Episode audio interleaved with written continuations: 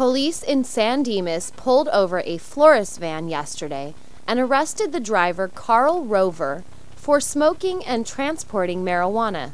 The police got suspicious when Carl remained stopped even after the light had turned green.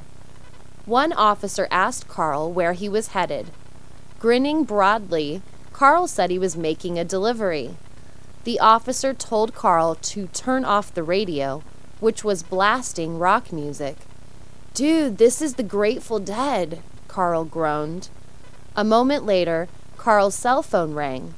Carl said, Hey, dude, what's up? The officer grabbed the phone from Carl. Did you get the cash for the weed? asked the voice on the other end. Yes, the officer replied, pretending that he was Carl. How much did you get? One thousand dollars. One thousand dollars? One thousand dollars? What is the matter with you? That's fifty thousand dollars worth of grass, you idiot. I'm going to kill you. The officer laughed when the other person hung up. He went around to the back of the van and opened the doors. Although there were flowers in the back, there were also many plastic bags, each about 12 inches square, packed tightly with marijuana. In the cab of the van, a joint was smoldering in the ashtray. The officer took it out of the ashtray and held it up to Carl.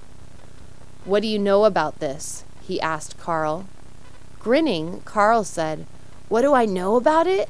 I know everything about it.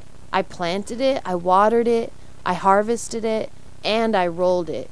It's dynamite weed, dude. Try it. The officer brought out his handcuffs.